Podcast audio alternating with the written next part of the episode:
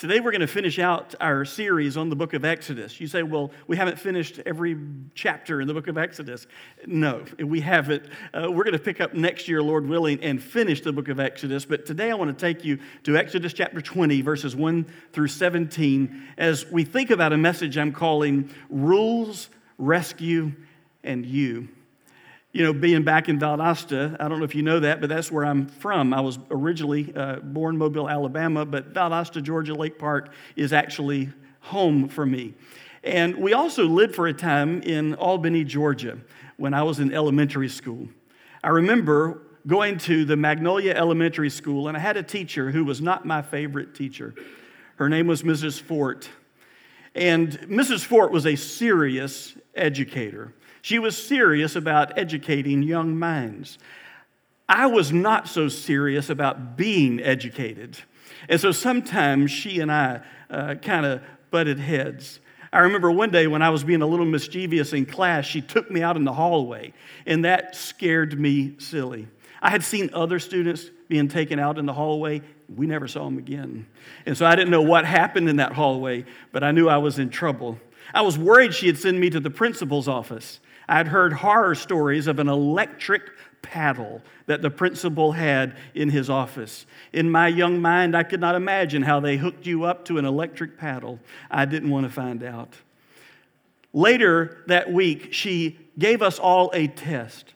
She passed out the test papers, told us to do our work quietly at our desk, and then after the time had elapsed, she collected those papers. The next morning, we came back to class, and Mrs. Fort had graded our test, and she handed them out. And when she placed my test on my desk, I had noticed a big red F circled at the top of my test. I had failed that test. And all over the test, there were X's where I had made a mistake or I had gotten an incorrect answer. And that was a very humiliating moment to realize you have failed the test. And in that moment, Mrs. Fort was not a good teacher as far as I was concerned. She was not a good teacher. Other people said she was a good teacher, but I didn't think she was so good in that moment. Something later that day, though, happened that changed my perspective of Mrs. Fort. We'll talk more about that in just a moment. But the reason I tell you that story from my childhood is because I see something similar happening when we look at the Ten Commandments that God gave the Hebrew people here in Exodus chapter 20. We see God giving these 10 words, these 10 commandments that He expects them to live by, these 10 regulations, these 10 rules that will eventually be fleshed out in even greater detail for the people of Israel. And those people, when they received those rules, quickly started rebelling against those rules. It's almost as if the attitude of the people's heart were, God, who are you to tell us how to live? God, who are you to regulate my lifestyle? God, what do you mean putting these rules on my life? I don't know about you, but I can relate to the ancient Hebrew people in that way.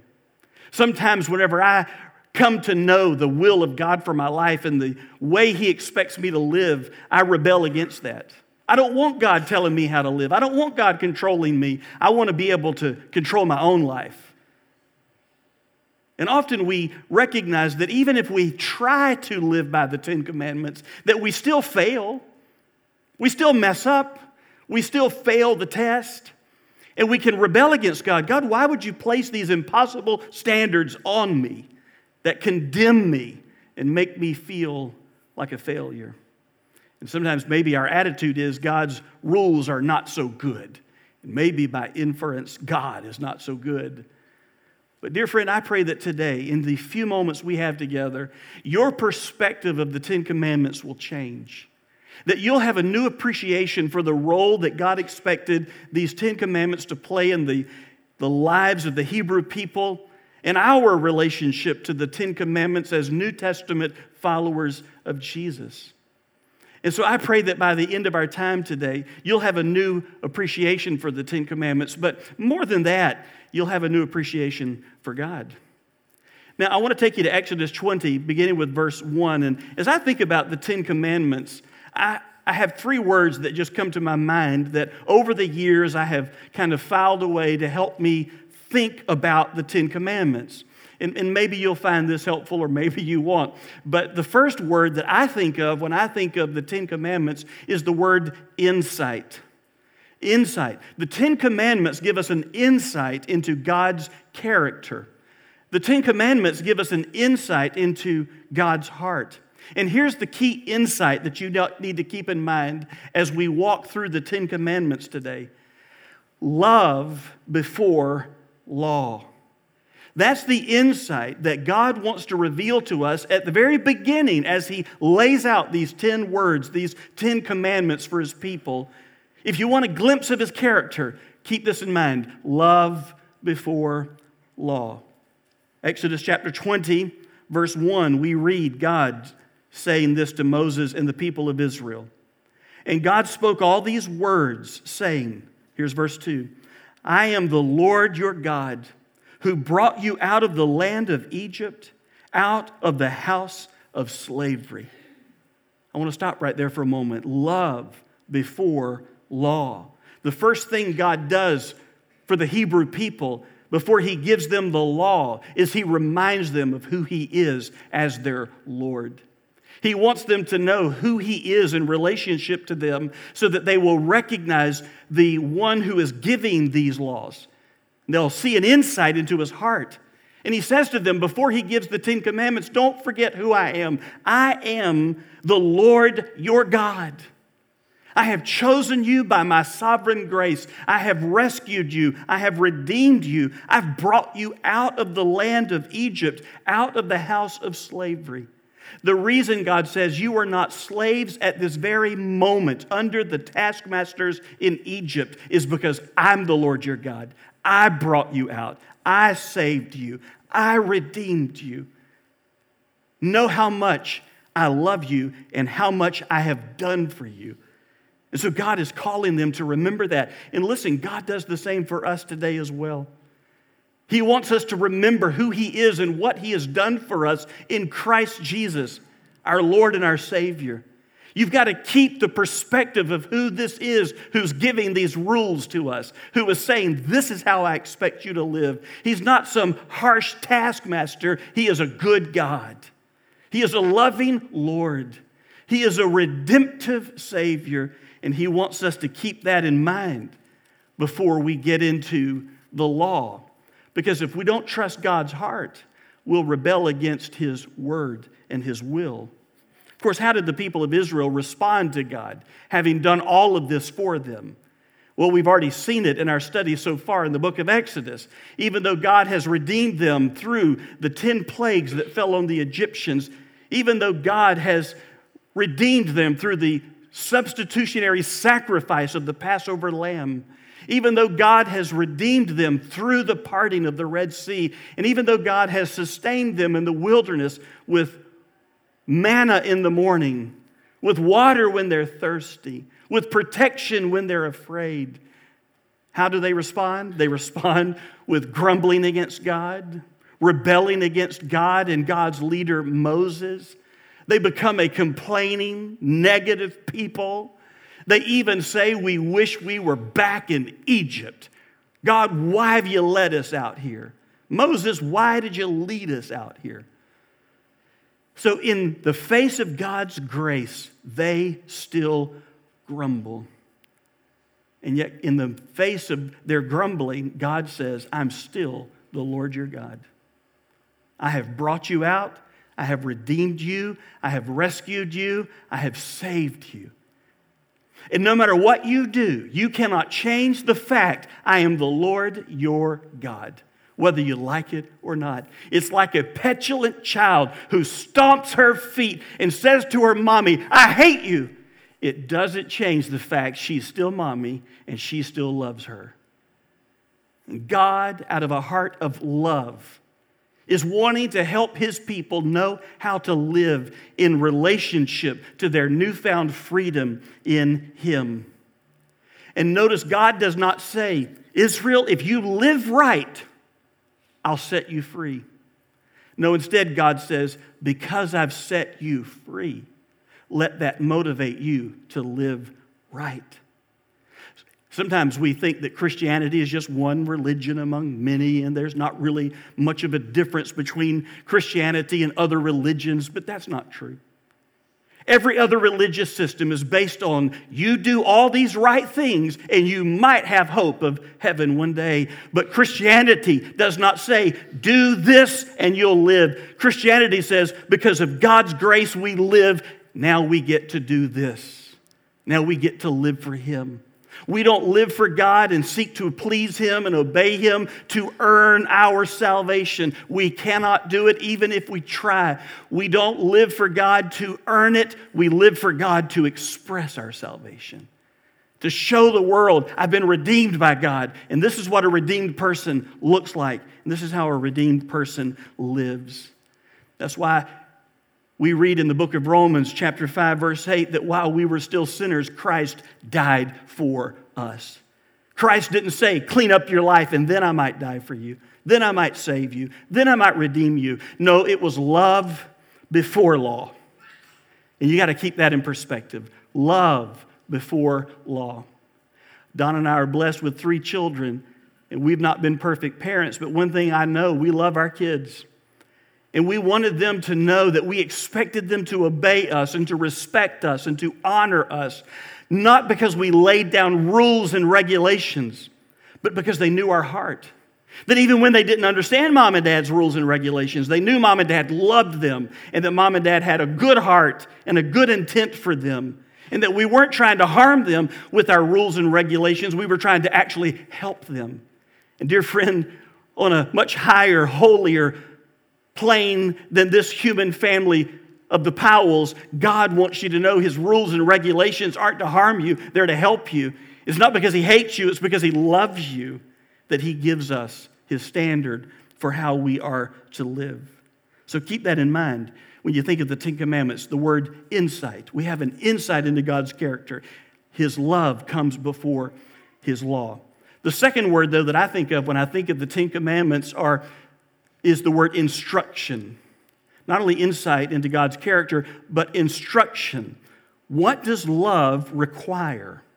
And the Ten Commandments spell out what love for God and for other people requires of me. Insight and instruction.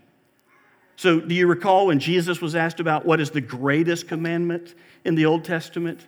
By Jesus' time, the Hebrew people not only had the 10 commandments, but they actually had a total of 613 commandments that helped them flesh out the 10 commandments in their daily lives.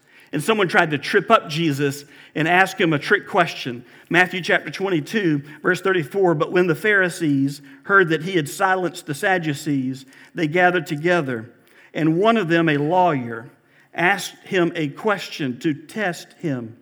Verse 36 of Matthew 22, "Teacher, what is the greatest commandment in the law?"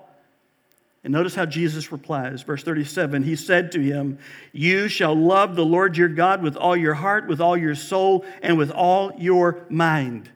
Jesus is quoting from Deuteronomy chapter 6, verse 5. He says, that is the greatest commandment, that you love the Lord your God with all your heart, with all your soul, with all your mind.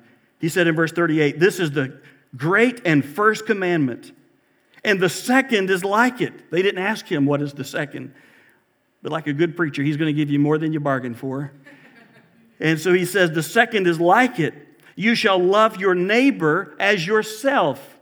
Here again, Jesus is quoting from the Old Testament, Leviticus chapter 19, verse 18. "You shall love your neighbor as yourself." And Jesus said, "On these two commandments depend all the law and the prophets." Jesus says, if you want to understand what God is trying to say to you through the whole Old Testament, through the 10 commandments and the 613 commandments, it is this: love God perfectly, love your neighbor perfectly, love God supremely, love other people sincerely. That's what God is trying to teach you. Jesus says that's the Cliff Notes version of all the commandments. Remember, they have Spark Notes now. So whenever you haven't read the book, but you got a book report due, and so you try to buy that the night before, and you read the Cliff Notes, and then you write your paper, and your teacher sees right through it. Not that I've ever done that. I've heard of students who tried that. Jesus says, let me give you the Cliff Notes of the Old Testament. Love God, love your neighbor, and do it perfectly. Love God with everything you've got. Love your neighbor just like you love yourself. In fact, whenever you look at the Ten Commandments, you recognize that those are two divisions of the Ten Commandments. The first four of the Ten Commandments teach us how to love God with all of our heart, mind, soul, and strength. The final six teach us how to love our neighbor as ourselves. So loving God is found in the first four commandments. Go back to Exodus 20. Look at verse 3. God starts giving the law. You shall have no other gods before me. That's the first commandment. You shall have no other gods before me. I'm the Lord your God. No other gods before me. Many companies require people who work for them or who are leaving the company to sign a non-compete clause. It means you won't leave this company and go work for a competitor for a period of time. Or you won't go and start your own company that will compete with your original company. And God says, I'm going to ask you to sign a no-compete clause. There will be no rivals for me. I'm the one true living God. You shall have no other gods before me.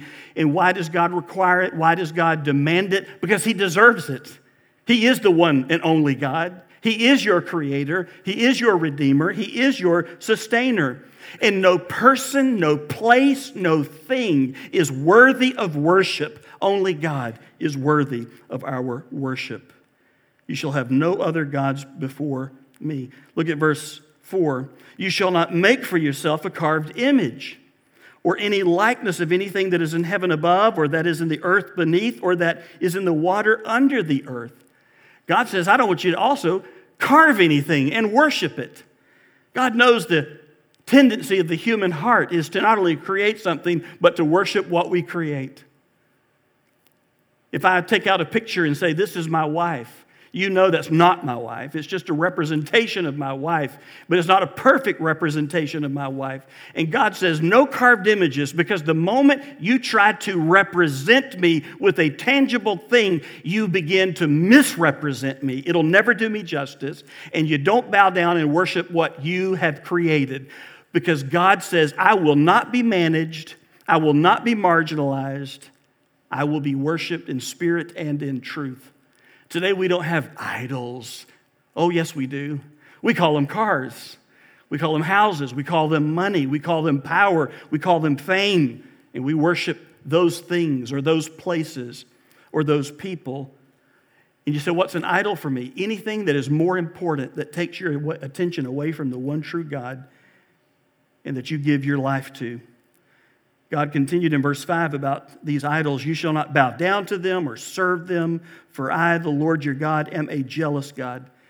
This is not an evil, sinful jealousy. This is a righteous jealousy. Like a husband or a wife that wants to protect their marriage. That's a healthy thing. This is not an unhealthy jealousy. God says, I'm the Lord your God. I don't want anybody else crowding in on our relationship because they don't deserve to be here. I'm a jealous God, visiting the iniquity of the fathers on the children to the third and fourth generation of those who hate me. If you hate me and you rebel against me and you elevate and worship other gods before me, don't be shocked when you lead the next generation to follow in your footsteps. But he's also the God who shows steadfast love to thousands of those who love me and keep my commandments. Third commandment. Verse 7, you shall not take the name of the Lord your God in vain, for the Lord will not hold him guiltless who takes his name in vain. To take the name of the Lord in vain is to take it emptily. It is to just use it for your own prerogative rather than to use it in prayer or in praise or in supplication to God. It is to use God's name deceptively. For example, using God's name when you falsely take an oath that you know good and well you're not going to keep. Well, I swear to God, I will, knowing good and well you're not going to. Or taking God's name disrespectfully, using God's name as a curse word, cursing other people created in the image of God, and using God's name to do it. Taking God's authority and God's character and using it for your sinful purpose, God says, that's off limits. You will not do it. And you won't do like the Egyptians did with their pagan gods that they created. and use my name like some magical talisman or abracadabra that you can just use my name and expect to get whatever you want. Jesus taught us whenever we pray, Our Father who art in heaven, hallowed be thy name. God, let your name be holy and safe and protected in my mouth. Then the fourth commandment, look at verse 8. God says, remember the Sabbath day to keep it holy. 6 days you shall labor and do all your work, but the seventh day is a Sabbath to the Lord your God. On it you shall not do any work, you or your sons or your daughter, your male servants or your female servant, or your livestock, or the sojourner who is within your gates. For in 6 days the Lord made heaven and earth, the sea, and all that is in them, and rested on the seventh day. Therefore the Lord blessed the Sabbath day and made it holy. God says to the Hebrew people, you will set apart the seventh day to worship me. And it's rooted in creation, that God created everything in 6 days and then he rested on the seventh, not because he was tired and exhausted. He rested so that he could enjoy what he had created. It is good. It is very good. And God wants to weave that pattern into his Hebrew people's lives, that they work 6 days, but they rest on the seventh, and they reflect on the seventh of how good God has been to them. And they refocus their attention on God on that seventh day so that they can be better prepared for the week ahead of them. Now, sometimes we as New Testament Christians get tripped up on this, because we look in the New Testament, and the New Testament church began worshiping on the first day of the week, not the last day of the week. Rather than Saturday, the Christians began worshiping on Sunday, the first day of the week. Why? Because it was Sunday that Jesus rose from the dead. It was Sunday that they commemorated that the shadow of the Sabbath has been fulfilled in Jesus, who is our rest.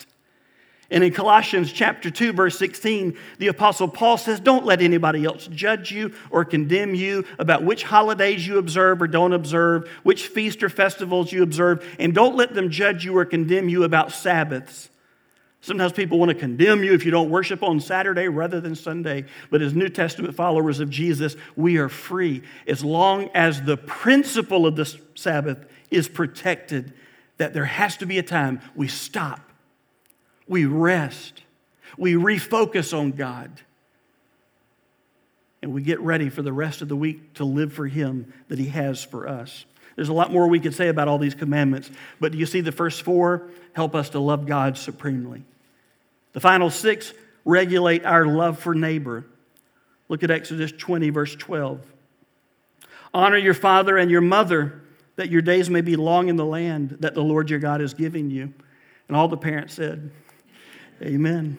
So no matter your age or stage in life, as long as your parents live, you were to honor them, which is not always to obey them. When you become an adult, you don't have to obey your parents anymore, but you honor them by showing them the respect for their person. And if you can't show them respect for their person, you at least show as much respect as you can for their position. And God says, I want my people to regulate how they love their neighbor by starting at home. Listen, if your Christianity doesn't impact your living at home, your Christianity is not real. I don't care how sweet you are at church and how nice you are to everybody at church. If you go home and treat your parents with disrespect, your faith is questionable. God's not honored in that. Verse 13, you shall not murder. The sixth commandment, you shall not murder. You say, whew, finally one I don't have any trouble with. I think about it, but I don't do it. Only in traffic, right? God is protecting the sanctity of human life. From conception to natural death, life is created by God and is sacred to God and should be protected by God's people. Abortion, by the way, is wrong because abortion takes an innocent life. Both science and common sense tell you that that unborn baby is a human being and is worthy of respect. Remember, Jesus, however, reminded us about murder. He says, even if you say, I hate my brother without cause, you're guilty of murder. That doesn't mean you've actually taken a person's life. Jesus says that's the seed of murder. When you disregard the sanctity of another human life, Maybe you wouldn't kill them physically, but you assassinate their character. You shall not murder. He also says, the seventh commandment, you shall not commit adultery. Because God is a promise-keeping God. Because God is a covenant-keeping God. He expects his people to be like him. And when you make a vow in marriage, it is holy. And you ought to keep that vow. Adultery is sex outside of your marriage. And God says that is off limits.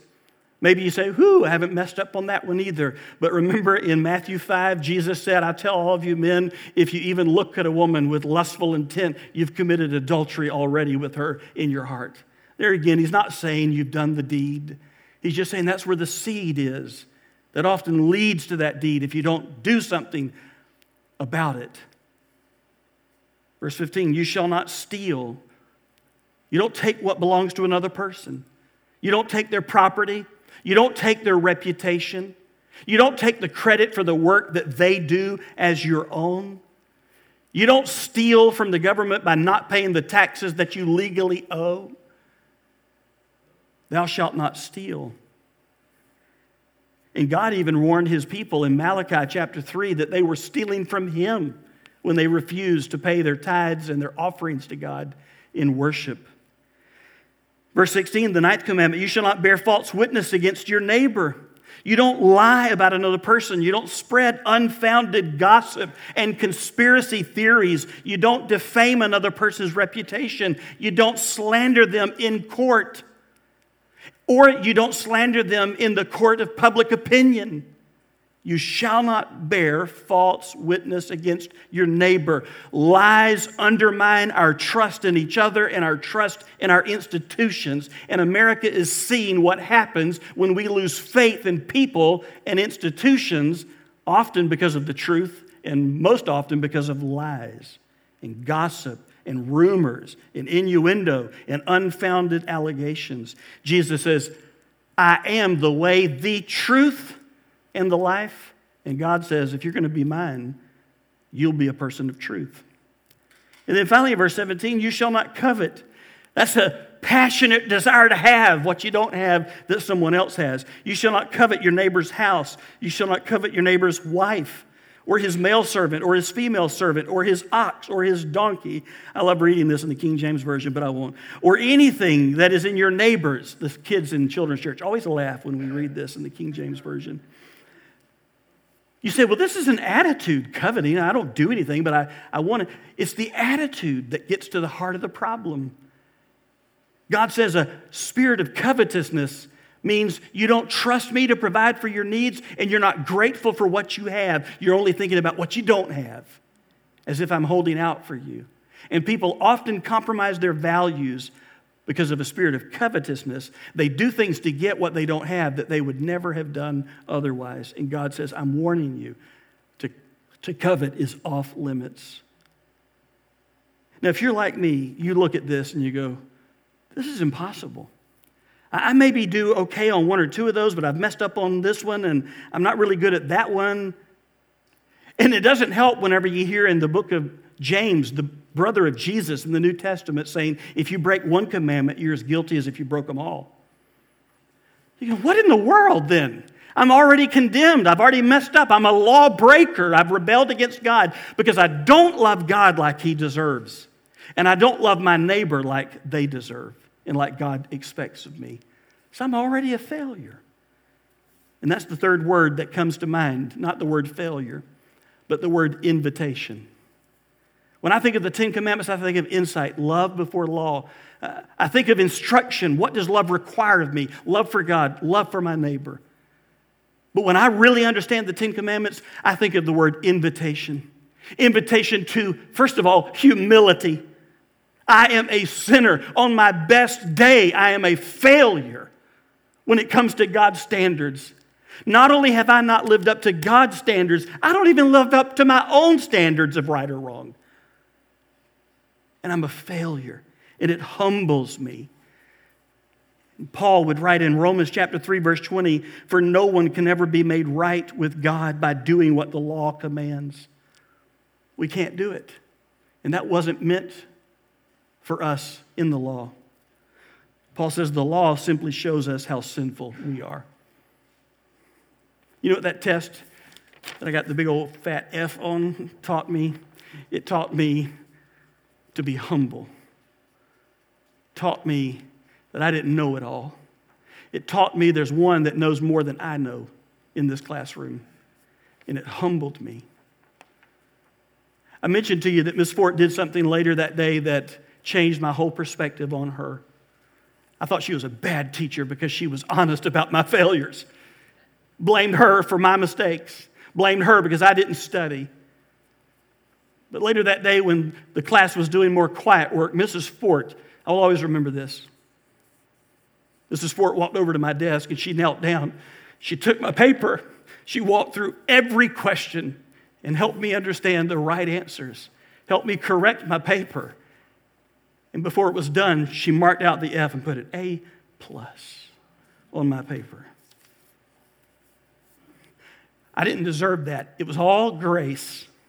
And can I promise you, God has done something far greater than Mrs. Fort ever did for me or your school teachers ever did for you in helping you get through a course that you had messed up and failed in. Jesus doesn't just come and take the test and change the answers and let you do better. He took your test in your name and he got it right perfectly all the way down the line. He got an A+ because he's the only one who ever has loved God supremely, sacrificially, willingly, and he's the only one who ever loved his neighbor as himself, even dying for us on the cross. And he says, Father, I've passed the test. But I took that test in Ricky's name. Give him credit. I'll take his F. I took the test in her name. Give her credit for my A. I'll take her F. I'll take the punishment for all their sins, for all their mistakes. And he went to the cross of Calvary willingly, and he died for me and for you. He took our punishment, and he gives us credit for his righteous life. That is why Romans chapter 7, verse 24 says, "Oh, what a miserable person I am. Who will free me from this life that is dominated by sin and death?" And Paul gives the answer. Thank God, the answer is in Jesus Christ, our Lord. He's the answer. I don't know what test you're facing, and I don't know what questions are on your test, but here's the Sunday school answer, Jesus. He's always the right answer, Jesus. Jesus. You need him as your Lord and your Savior. You need him to forgive you of your sin. You need to receive his free gift of grace by turning from your sin and confessing it to him and receiving his forgiveness and his eternal life. Paul would write in Ephesians chapter 2, verses 8 and 9, "For by grace are you saved." You're not saved by doing this and not doing that. "For by God's unmerited, undeserved love you are saved. For by grace are you saved through faith. And that not of yourselves, it's the gift of God. Not of works, lest anyone should boast or brag." Will you receive his gift of forgiveness right now? Maybe you've already done that. Rejoice in that. And now you can say, God, I want to live for you, not to earn your love, not to earn my salvation from sin, but to express my love for you, to express my gratitude for what you've done for me. God, I want to live for you because you've done so much for me. But if you've never received Christ as your Savior, whether you're in the room or you're online, let this be the moment you trust Christ. Let's pray together, and I will help you do that right now. Let's pray. Heavenly Father, in the stillness of this moment, we thank you and praise you for Jesus. And we know that the law is good. It's good like a teacher. It points us to the answer. It points us to the truth. It points us to Jesus. And we know the law cannot save us, but it points us to Jesus who can. Through his sacrificial death on the cross of Calvary, where he offered his perfect righteous life in exchange for our sinful lives. And having died on the cross, he rose from the dead. And he says, whoever calls upon the name of the Lord will be saved from the penalty of their sin. So God, if there's someone today watching or someone in this room who needs Jesus as their Savior, in this moment, may they talk to you. Dear God, I admit to you I'm a sinner. I've messed up. I've not loved you or loved others like I should, but I believe Jesus is your Son who lived a perfect life, who died for me on the cross, who rose from the dead on the third day. And because he's alive, he hears me right now as I pray. And Jesus, I ask you, forgive me of my sin. And I put my faith in you as my Lord and my Savior. Heavenly Father, I thank you that people right now are making that decision to trust Christ. May they not be ashamed to let us know in the comment section or to let us know on the Let's Connect card that today they committed their life to Christ, or to come up to me after the service and say, today I've committed my life to Christ. And God, for the rest of us who have already trusted Jesus as our Savior, let us leave this place today more committed to living for Jesus because he gave his life for us. It's in his name we pray. Amen.